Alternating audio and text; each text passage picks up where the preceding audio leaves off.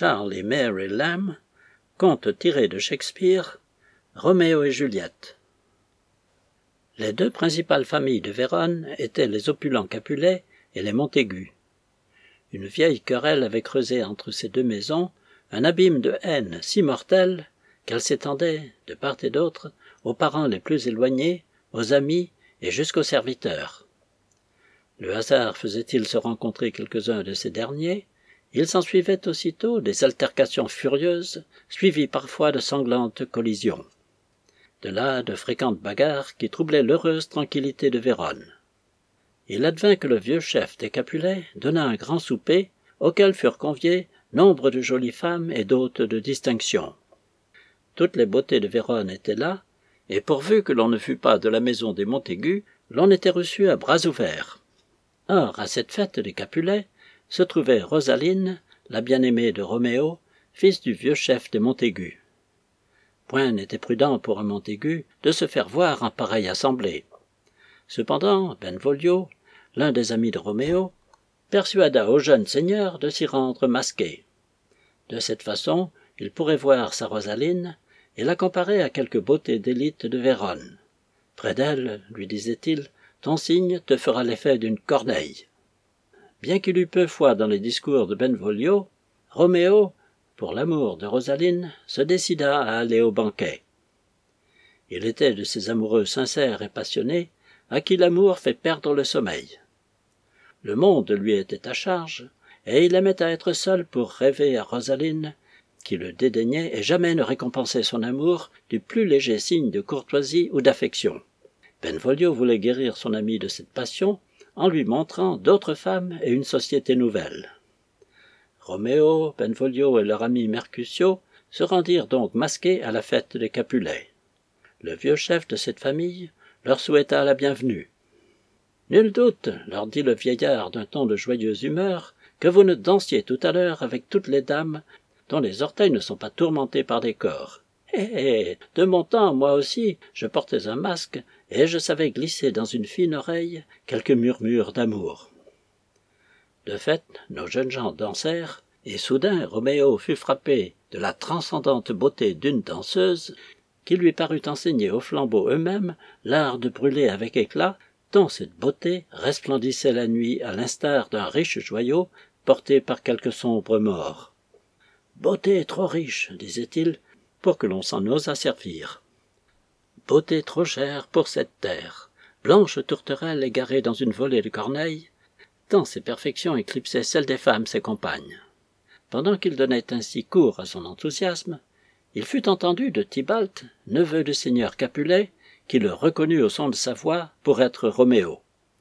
Ce Tybalt, homme au tempérament impétueux et passionné, ne put supporter qu'un Montaigu vint, sous le couvert d'un masque, se moquer effrontément, à son avis, des fêtes du Capulet.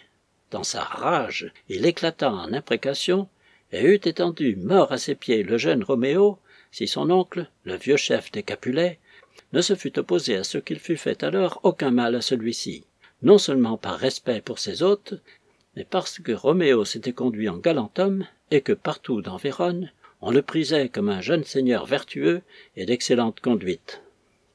Forcé, en dépit qu'il en eût d'être patient, Tybalt se contint, mais il jura que le jour viendrait où ce vil Montaigu paierait chèrement son intrusion dans l'intérieur des Capulets.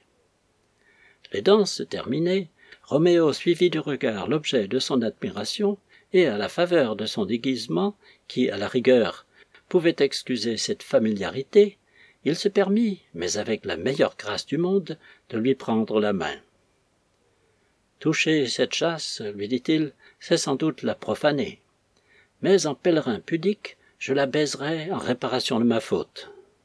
Bon pèlerin, répondit la dame, votre dévotion pêche par trop d'élégance et de galanterie. Les saints ont des mains que les pèlerins peuvent toucher, mais baiser, jamais. Les saints n'ont-ils pas des lèvres, tout comme les pèlerins dit Roméo? Oh, dit la dame, des lèvres dont ils doivent se servir pour la prière. Alors, ma chère sainte, dit Roméo, entendez ma prière et exaucez-la, de peur que je ne tombe dans le désespoir. La voix de la mère de la dame, qui la rappelait près d'elle, mit fin à ces gracieuses métaphores et à ces amoureuses réparties. Et Roméo, s'étant enquis du nom de la mère, apprit que l'incomparable beauté qui l'avait si fort fasciné n'était autre que la jeune Juliette, fille et héritière du seigneur Capulet, le grand ennemi des Montaigu. Sans le savoir, il avait donc donné son cœur à son ennemi. Cette pensée le troubla, mais elle ne suffit pas à tuer son amour. Juliette ne fut pas moins inquiète lorsqu'elle découvrit que son jeune interlocuteur était Roméo et un Montaigu, car elle s'était tout aussi soudainement, tout aussi inconsidérément éprise de Roméo que Roméo d'elle-même. Étrange résultat de l'amour, pensait-elle, qui faisait de son ennemi son bien-aimé et commandait à ses affections de s'établir à jamais là où les considérations de famille lui faisaient un impérieux devoir de haïr. Comme il était minuit, Roméo dut se retirer avec ses compagnons. Mais ceux-ci constatèrent bientôt son absence. Ne pouvant demeurer loin de la maison où il avait laissé son cœur, il avait escaladé le mur d'un verger situé derrière la demeure de Juliette. Il y était à peine, absorbé tout entier par son nouvel amour, quand, au-dessus de lui, Juliette apparut à une fenêtre, sa merveilleuse beauté semblant en jaillir en flots de lumière, pareil à ceux du soleil à son lever. Et comme si l'éclatante supériorité de ce nouveau soleil l'eût attristé et pâli, la lune, qui projetait alors sur le verger quelques faibles rayons, sembla à Roméo comme frappée de langueur. Juliette était là, la joue appuyée sur la main et Roméo se sentait un désir fou de devenir le gant de cette main, afin de pouvoir toucher cette joue. Pendant ce temps, elle, se croyant seule, laissait s'exhaler un soupir profond et s'écriait Ah, pauvre de moi Ces mots jetèrent Roméo dans le ravissement. Oh, parle encore dit-il doucement, sans qu'elle l'entendît. Parle encore, ange lumineux, car c'est bien ainsi que tu m'apparais, planant au-dessus de ma tête comme un de ces messagers ailés d'en haut que n'ose fixer le regard des mortels. Elle, ignorant toujours qu'elle eût un auditeur, et le cœur débordant de cette passion toute nouvelle que le hasard d'une nuit avait suffi à enfanter, appela par son nom l'amant qu'elle supposait loin d'elle. Oh. Roméo. Roméo. s'écria-t-elle. Où es tu, mon Roméo? Renonce à ton père et à ton nom, pour l'amour de moi ou, si tu ne le veux pas, jure que tu n'aimeras que moi, et moi je cesse à l'instant d'être une Capulet. Roméo brûlait de répondre à ce tendre encouragement. Mais il désirait en entendre davantage, et la dame continua, avec toute la véhémence de la passion, ce qu'elle croyait être un monologue, reprochant de nouveau à Roméo d'être Roméo et un Montaigu, désirant pour lui un autre nom, ou le suppliant de dépouiller ce nom détesté, et, en échange de ce nom qui ne faisait nullement partie de lui-même, de prendre tout ce qui était elle. À cette explosion d'amour, Roméo, ne pouvant se contenir davantage, entama un dialogue comme si les derniers mots de Juliette lui eussent été personnellement adressés. Appelle-moi amour, s'écria-t-il, ou de quelque nom que tu voudras, car désormais je ne suis plus Roméo, si ce nom a le malheur de te déplaire. Cette voix d'homme, venant du jardin, alarma vivement Juliette. Elle ignorait tout d'abord qui avait pu, à la faveur des ténèbres de la nuit, découvrir ainsi son secret. Mais lorsqu'il parla de nouveau, bien que ses oreilles se fussent à peine délectées de cent mots sortis de ses lèvres, l'ouïe de l'amour est si fine qu'elle comprit la présence du jeune Roméo et lui fit de vives remontrances pour s'être exposé à de grands dangers en franchissant le mur du verger. Si quelqu'un de ma famille vous trouvait ici, lui dit-elle, vous, un Montaigu, vous n'en sortiriez pas vivant. Ah, répondit Roméo, il y a plus de péril dans un seul de vos yeux que dans vingt de leurs épées. Jetez seulement sur moi, madame, un seul de vos bienveillants regards, et me voilà cuirassé contre toute leur haine. Mieux vaut mille fois que cette haine termine ma vie que de voir se prolonger cette vie abhorrée s'il me faut la conserver sans votre amour. Comment êtes-vous venu ici? dit Juliette. Et qui vous y a conduit? L'amour, répondit Roméo. Je ne suis pas pilote, et cependant, fussiez-vous aussi éloigné de moi que l'aile arrive immense que lave la mer la plus lointaine, je hasarderais tout pour me saisir d'un tel butin. Les joues de Juliette s'empourprèrent à la pensée d'avoir, sans le vouloir, mis son cœur à nu devant Roméo. Heureusement, la nuit était sombre, et celui-ci ne vit rien de ce pudique embarras. Juliette eût bien voulu reprendre ce qu'elle avait dit, mais c'était impossible. Elle eût bien voulu se cramponner aux convenances, tenir à distance son adorateur, comme le fait toute femme avisée, avec force froncement de sourcils, regard courroucé et refus sévère. C'est la tactique des mondaines de se replier sur elles-mêmes et d'affecter indifférence ou pruderie, alors que leur amour est le plus intense. Elles empêchent ainsi ceux qui les courtisent de croire à une victoire trop facile, car on estime d'autant plus ce qu'il est difficile d'acquérir. Mais dans le cas de Juliette, il n'y avait place ni pour un refus, ni pour les mille petites ruses destinées à prolonger les anxiétés d'un amant. C'était de sa propre bouche à elle que Roméo, alors qu'elle ne le soupçonnait pas près d'elle, avait entendu l'aveu de son amour. Et avec une admirable franchise que la nouveauté de sa situation excusait, elle lui confirma la vérité de ce qu'il avait entendu en l'appelant Beau Montaigu. C'est un des privilèges de l'amour d'édulcorer un nom plein d'amertume. Ne me croyez pas légère ou indigne de vous, lui dit-elle, parce que je me rends sans combattre.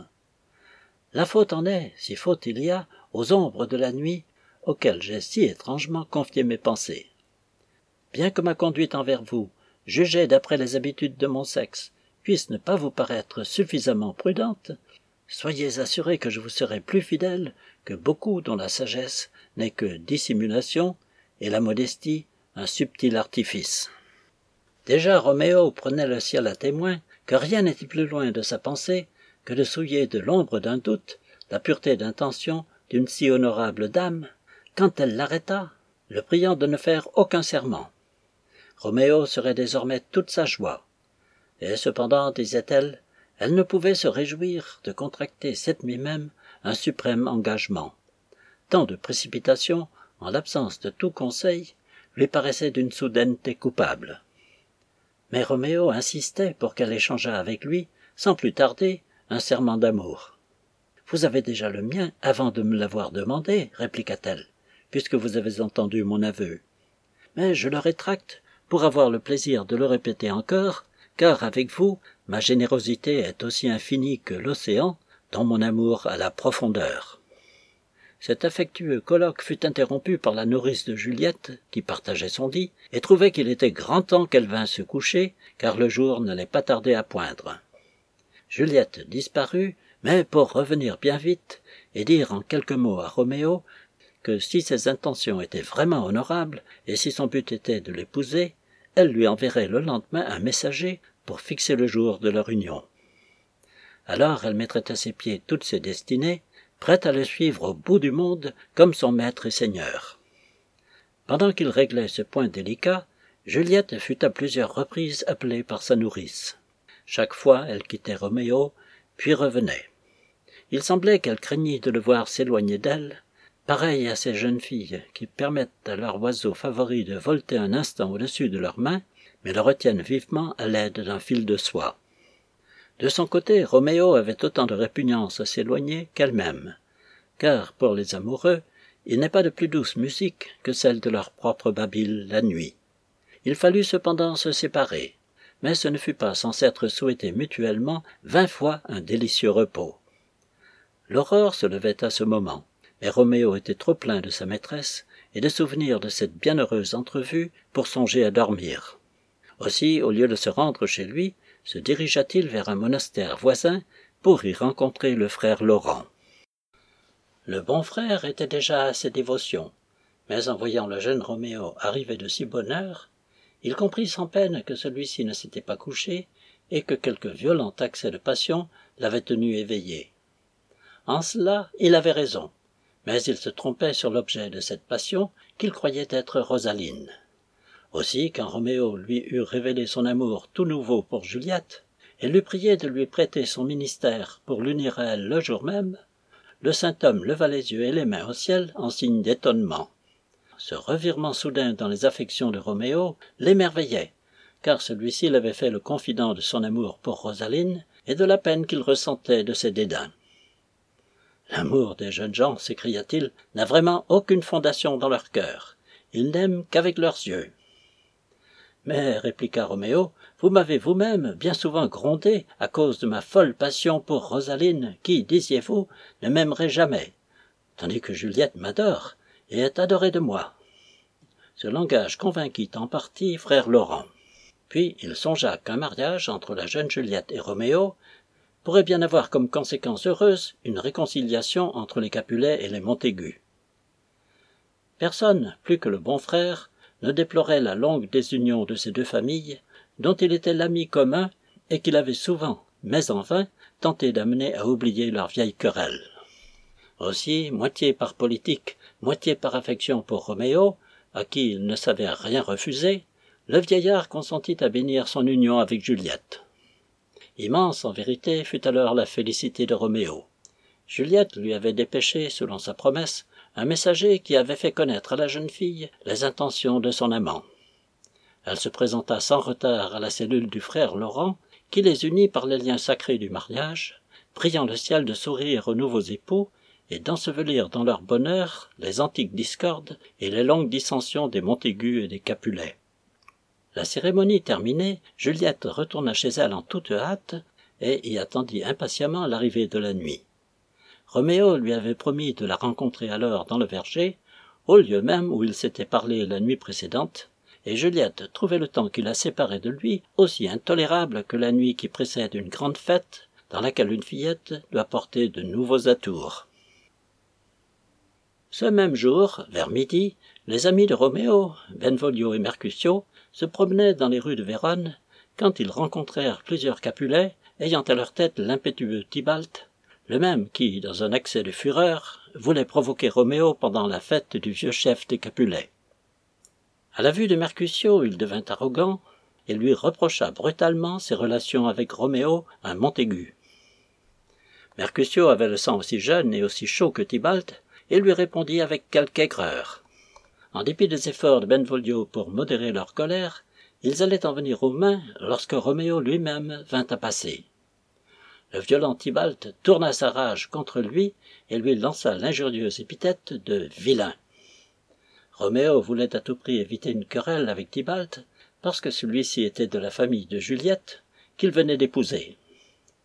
Et puis, le jeune Montaigu, naturellement pacifique et sage, ne s'était jamais sérieusement mêlé de ces querelles de famille, et le nom de Capulet, porté par sa bien-aimée, devait plutôt maintenant produire l'effet d'un charme contre le ressentiment que celui d'un mot d'ordre allumant la colère. Il essaya donc de raisonner avec Tybalt, qu'il salua avec douceur du nom de Bon Capulet, comme si, en dépit qu'il fût lui-même un Montaigu, il savourait un secret plaisir en prononçant le nom de ses ennemis. Mais Tybalt haïssait tout ce qui était Montaigu à l'égal de l'enfer. Il ne voulut rien entendre et dégaina. Mercutio, ne sachant rien du secret motif qui faisait désirer à Roméo de rester en paix avec Tybalt, ne vit dans la pacifique attitude de son ami qu'une sorte d'ignominieuse soumission, et provoqua, en termes pleins de mépris, le farouche Tybalt à vider tout d'abord sa querelle avec lui-même. Ainsi fut fait, et Mercutio tomba, frappé à mort par Tybalt, pendant que Roméo et Benvolio essayaient en vain d'arrêter le combat. À la vue de son ami mort, Roméo ne put se contenir plus longtemps et, à son tour, infligea à Tybalt la méprisante épithète de vilain. Tous deux se battirent, jusqu'à ce que Tybalt tombât, percé du fer de Roméo. La nouvelle d'une pareille échauffourée, ensanglantant les rues de Vérone en plein midi, attira bien vite sur le lieu du combat une foule de citoyens, et parmi eux les seigneurs Capulet et Montaigu, accompagnés de leurs femmes. Bientôt arriva le prince lui-même, auquel Mercutio, victime de Tybalt, était allié par le sang. Fatigué de voir la paix de son gouvernement si souvent troublée par les tumultueuses querelles des Montaigu et des Capulet, il était bien résolu cette fois à punir selon toute la rigueur des lois ceux qu'il trouverait coupables. Tout d'abord, il ordonna à Benvolio, témoin oculaire du double duel, de lui en expliquer l'origine. Benvolio le fit, se tenant aussi près que possible de la vérité, sans nuire à Roméo, adoucissant et excusant la part qu'y avaient prise ses amis. La femme du vieux chef des Capulets, qu'exaspérait la perte de son parent Tybalt, réclamait une vengeance éclatante et suppliait le prince d'appliquer au meurtrier l'extrême pénalité de la loi. Les assertions de Benvolio, disait-elle, ne méritaient aucune créance. Ami de Roméo, et lui-même Montaigu, il ne pouvait être impartial. Ainsi, sans le savoir, puisqu'elle ignorait que Roméo fut le mari de Juliette, elle plaidait contre son propre gendre. D'autre part, la femme du chef des Montaigu plaidait pour la vie de son fils, prétendant avec quelque justice que Roméo n'avait encouru aucune pénalité en tuant Tybalt, coupable déjà devant la loi du meurtre de Mercutio. Le prince, sans se laisser émouvoir par les exclamations passionnées de ces femmes, examina froidement les faits et condamna Roméo à être banni de Vérone. C'était là une accablante nouvelle pour Juliette, cette épouse de quelques heures, qu'un tel décret frappait d'une sorte de divorce éternel. Quand elle l'apprit, elle donna tout d'abord un libre cours à son indignation contre Roméo, devenu le meurtrier de son cher cousin. Dans sa lutte entre son amour et sa colère, elle lui donnait les noms les plus contradictoires. Elle le traitait de tyran beau comme le jour, d'angélique démon, de colombe au plumage de corbeau, d'agneau aux instincts de loup, de cœur de serpent caché sous une figure aussi ravissante qu'un bouquet de fleurs embaumées. Mais à la fin, l'amour l'emporta, et les pleurs que lui fit verser le chagrin de savoir son cousin tué par Roméo se changèrent en rosée d'allégresse à la pensée que son mari vivait alors qu'il eût pu tomber sous le fer de Tybalt. Puis elle pleura de nouveau, mais ce fut sur le bannissement de Roméo. Ce mot de bannissement lui était plus terrible que la mort de vingt Tybalt. À la suite de la bagarre, Roméo s'était réfugié dans la cellule du frère Laurent.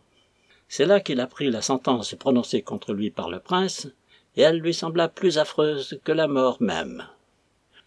Pour lui, le monde n'existait pas en dehors des murs de Vérone. La vie lui paraissait impossible s'il ne devait plus voir Juliette. Où était Juliette, c'était le ciel. Hors de là, il n'y avait que purgatoire, torture, enfer. En vain le bon frère voulait-il appliquer le remède de la philosophie à cette grande douleur. Roméo, fou d'amour, n'en voulait point entendre parler. Il s'arrachait les cheveux comme un forcené. Il se jetait tout de son long sur la terre pour y prendre, disait-il, la mesure de sa fosse. Un message de sa bien-aimée vint l'arracher à ce désespoir indigne de lui.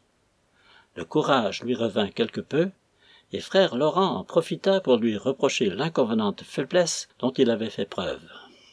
Il avait tué Tybalt. Allait-il se tuer lui-même et donner le coup de la mort à la chère âme qui ne vivait que par lui? La noble forme de l'homme, lui disait-il, n'est plus qu'un amas de cire molle quand le courage qui fait sa force l'abandonne. Il avait mérité la mort, et la loi qui, par la bouche du prince, ne le condamnait qu'au bannissement, s'était faite indulgente pour lui. Il avait tué Tybalt, mais Tybalt aurait pu le tuer. Il y avait bien dans cette pensée quelques motifs de jubilation. Juliette vivait, et contre toute espérance, était devenue sa femme bien-aimée il y avait là tout un océan de félicité. Toutes ces suggestions de bonheur, imaginées par frère Laurent, Roméo les rejeta de l'air revêche d'une malapprise donzelle. Prenez garde, lui dit le bon frère. Tout désespéré a fatalement devant soi une mort misérable. Et quand il vit Roméo plus calme, il lui conseilla d'aller prendre secrètement congé cette nuit même de sa chère Juliette, et de se rendre ensuite tout droit à Mantoue, où il demeurerait jusqu'à ce que lui, frère Laurent, trouvât une occasion favorable pour rendre publique la nouvelle d'un mariage qui pouvait devenir un heureux moyen de réconciliation entre les deux familles. Nul doute que le prince, en l'apprenant, ne fut disposé à pardonner à Roméo. Alors il reviendrait, vingt fois plus joyeux qu'il n'était désolé à son départ.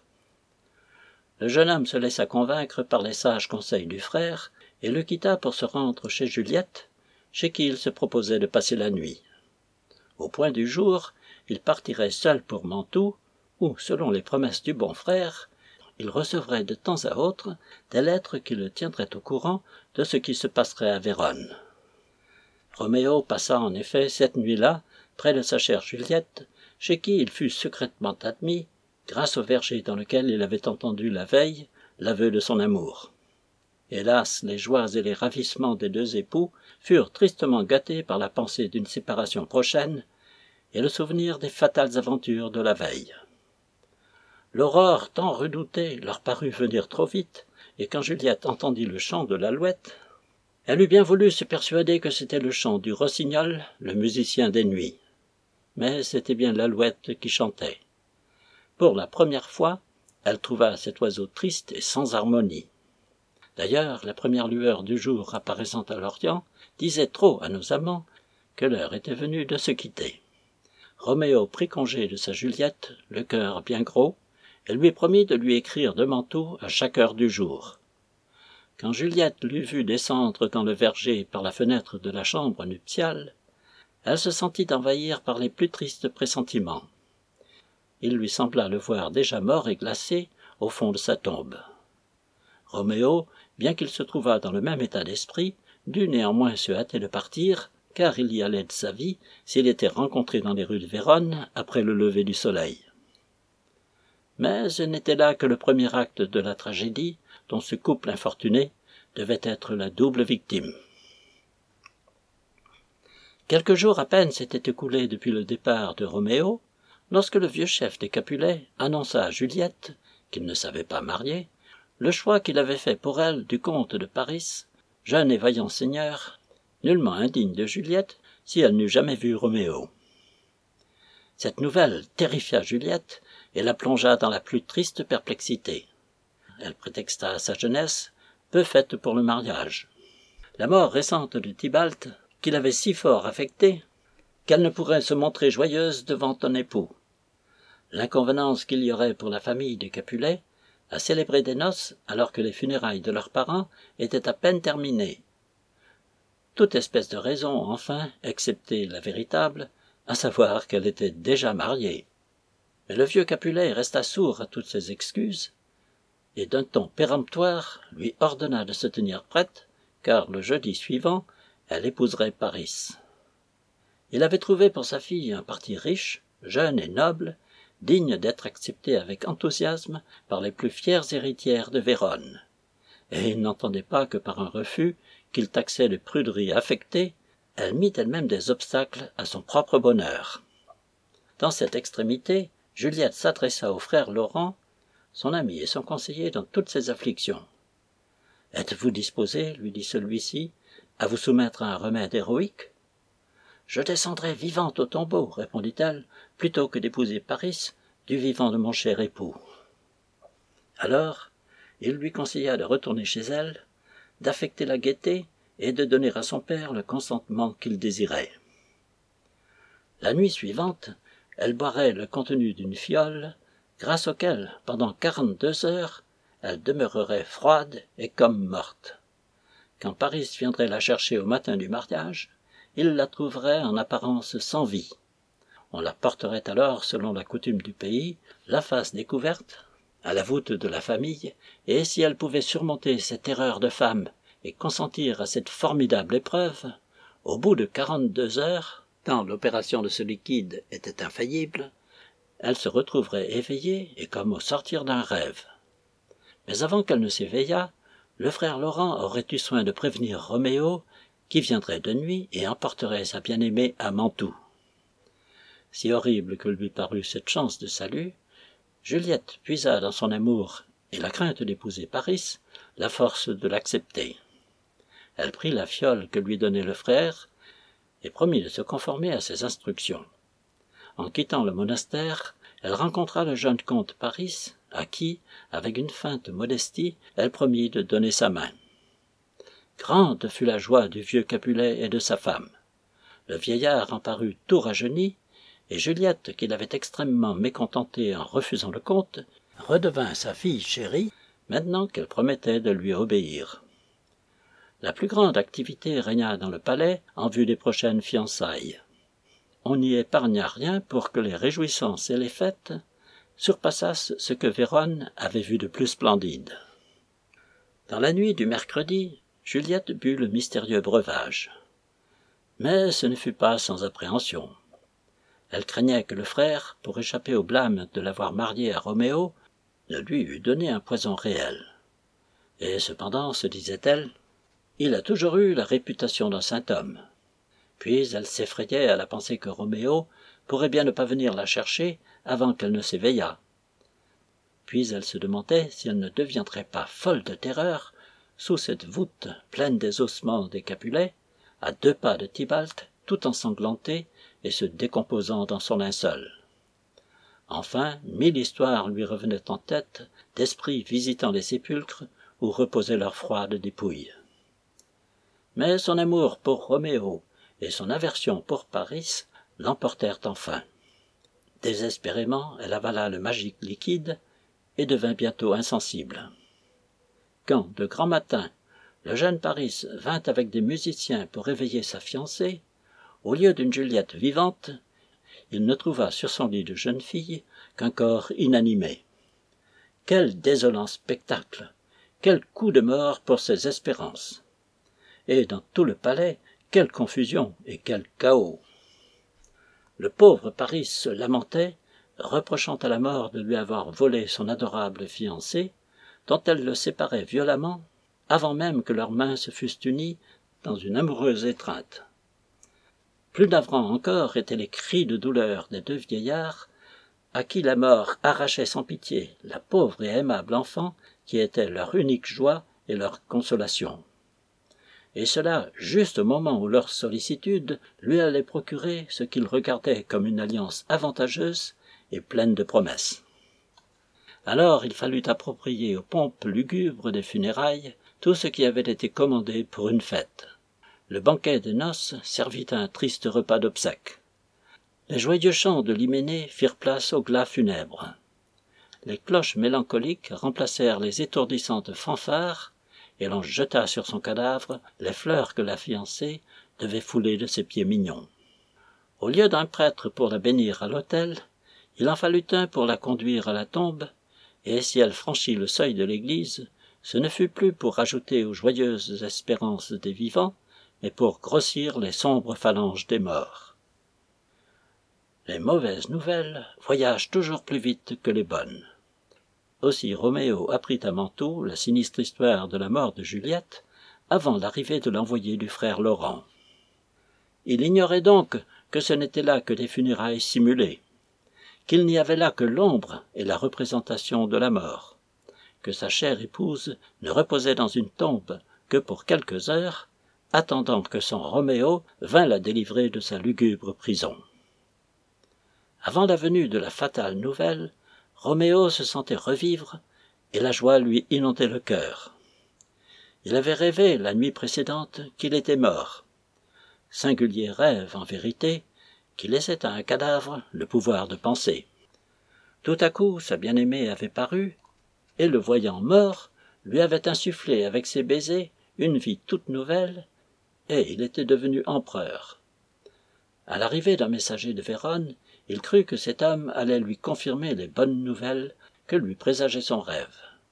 Mais quand, tout au contraire de cette flatteuse vision, il apprit que c'était Juliette qui était vraiment morte, et sans qu'il pût la ressusciter de ses baisers, il ordonna qu'on lui préparât des chevaux, car il était déterminé à se rendre cette nuit même à Vérone et à voir sa femme dans son tombeau et comme une mauvaise résolution est prompte à se présenter à un esprit désespéré, il se souvint tout à coup qu'il avait tout récemment remarqué dans Mantoue une boutique d'apothicaire dont le propriétaire lui avait paru si pauvre, si déguenillé, si affamé, qu'à la vue de tant de bocaux vides jetés mais sans ordre sur les planches poussiéreuses de la misérable boutique et de tant d'autres preuves de la plus extrême indigence, il s'était dit, poussé sans doute par quelque pressentiment au sujet de la conclusion désespérée qui attendait peut-être sa désastreuse existence, si quelqu'un avait envie de poison, voilà, je gage, un pauvre air qui le lui vendrait, bien qu'à Mantoue cela soit un crime puni de mort. Maintenant il se souvenait de tout cela, et il alla droit chez l'apothicaire. Celui-ci, après s'être fait prier pour la forme, lui vendit pour de l'or auquel ne put résister sa misère, un poison qu'il lui affirma, s'il l'avalait, devoir l'envoyer promptement dans l'autre monde eût-il la force de vingt de ses semblables. Muni de ce poison, Roméo partit pour Vérone. Il voulait voir sa bien-aimée dans sa tombe. Pour lui, cela voulait dire qu'une fois son désir satisfait, il avalerait le poison et serait enseveli à côté de Juliette.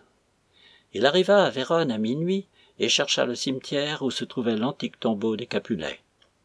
Il s'était procuré une lumière, une bêche et une clé de fer, et commençait à forcer l'entrée du monument quand il entendit quelqu'un le traiter de vil Montaigu et lui ordonner de s'arrêter dans sa criminelle entreprise.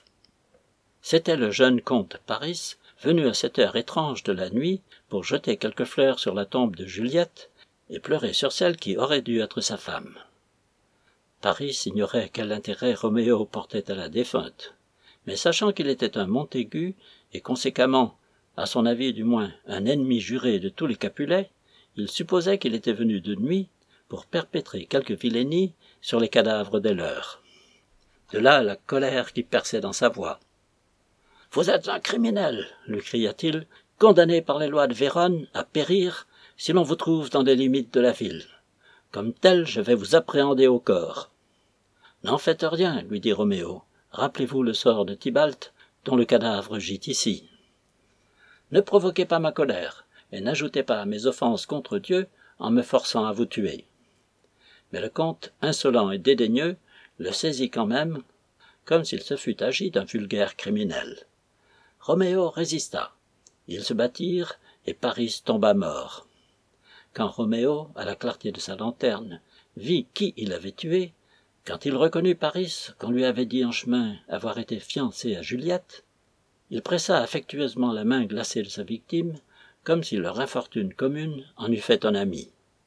Paris, dit-il, je te donnerai une tombe triomphale. C'était celle de Juliette qu'il voulait dire, dans laquelle, lorsqu'il l'eut ouverte, il aperçut sa bien-aimée qui reposait là, comme si la mort avait été impuissante à changer les traits ou la fraîcheur de cette incomparable beauté.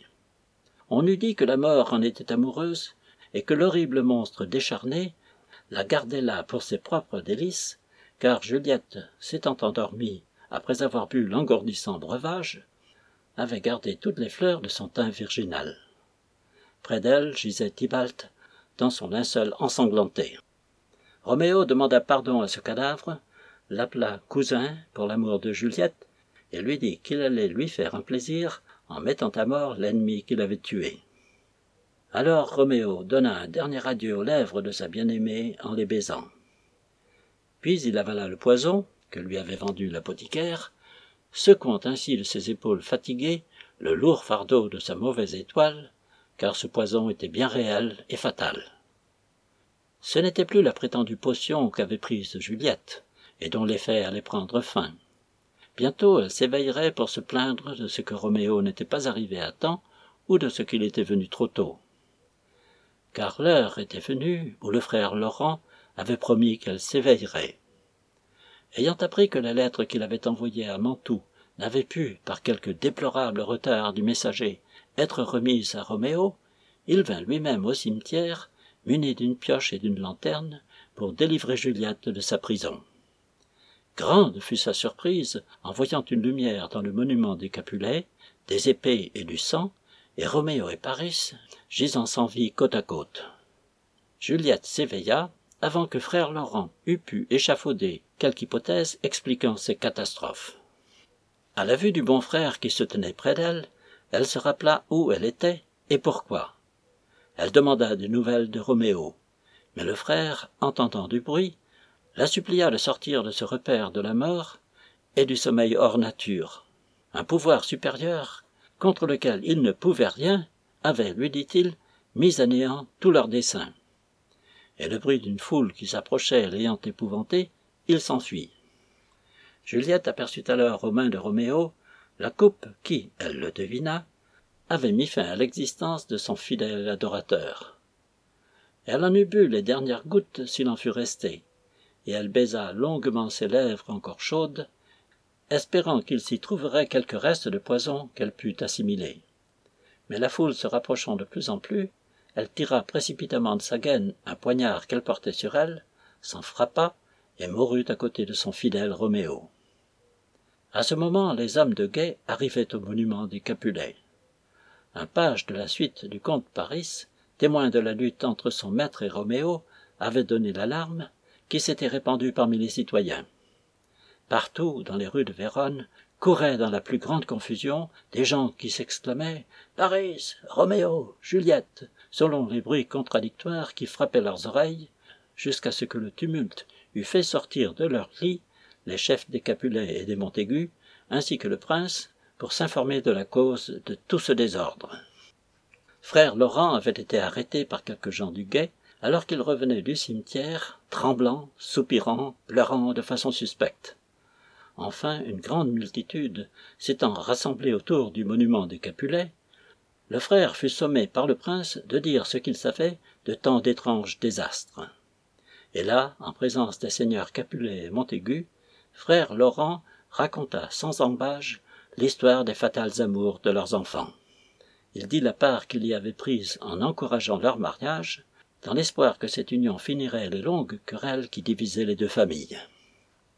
Comment Roméo, maintenant mort, était le mari de Juliette, et Juliette, maintenant morte, était la fidèle épouse de Roméo? Comment, avant qu'il eût pu trouver une occasion favorable de divulguer leur mariage, une autre alliance avait été proposée à Juliette, qui, pour échapper au crime de bigamie, avait bu, sur son conseil, un narcotique puissant qui l'avait fait passer pour morte? Comment, pendant ce temps, il avait écrit à Roméo de venir et de l'arracher à sa tombe quand la force du breuvage se serait épuisée, et par quel malencontreux concours de circonstances ces lettres n'étaient point parvenues à Roméo. Là, frère Laurent se voyait forcé d'arrêter ses renseignements. Il ne savait rien de plus, sinon qu'étant venu lui-même pour tirer Juliette de son tombeau, il avait trouvé morts le comte Paris et Roméo. On apprit le reste par le page qui avait assisté au duel de Roméo et de Paris, et par le serviteur venu de Vérone avec Roméo, qui lui avait confié des lettres pour son père, au cas où il lui faudrait mourir. Ces lettres confirmèrent de tout point les récits de frère Laurent. Roméo y avouait son mariage avec Juliette, implorait le pardon de ses parents et reconnaissait qu'il avait acheté du poison du pauvre apothicaire, avec l'intention bien arrêtée de venir au monument pour y mourir et reposer auprès de Juliette. Toutes ces circonstances justifièrent pleinement frère Laurent de tout soupçon en ce qui touchait à ces meurtres si compliqués. Il ne restait contre lui que les conséquences désastreuses mais imprévues de ces plans, dont les intentions étaient bonnes, mais la trame trop subtile et trop artificielle. Le prince, se tournant vers les deux vieillards, Montaigu et Capulet, leur reprocha sévèrement leurs haines brutales et irraisonnées il leur montra de quel terrible châtiment le ciel punissait de telles offenses, puisqu'il avait trouvé le moyen de châtier leur haine contre nature par l'amour même de leurs enfants. Et ces deux vieux rivaux, amis maintenant, s'accordèrent à ensevelir leurs longs dissentiments dans la tombe de leur fils et de leur fille. Capulet voulut que Montaigu lui donnât la main, et il l'appela mon frère, comme pour attester l'union de leur famille par le mariage d'une jeune Capulet et d'un Montaigu. Pour tout douaire de ma fille, dit-il, Seigneur Montaigu, je ne vous demande que votre main en signe de réconciliation. Mais Montaigu répondit qu'il lui donnerait quelque chose de plus, car il voulait élever à la fille de Capulet une statue d'or pur, pour que, tant que Vérone porterait ce nom, on y pût trouver une image plus estimée pour sa richesse et sa valeur artistique que celle de la tendre et fidèle Juliette. En retour, Capulet dit qu'il élèverait aussi une statue à Roméo. Ainsi, ces pauvres vieux seigneurs, quand il était trop tard, rivalisaient à qui surpasserait l'autre en courtoisie, alors que leur rage et leur haine avaient été dans le passé si meurtrières qu'il n'avait fallu rien moins pour arracher de ces nobles familles les profondes racines d'implacable jalousie que l'épouvantable catastrophe arrivait à leurs enfants innocentes victimes de leurs querelles et de leurs dissensions.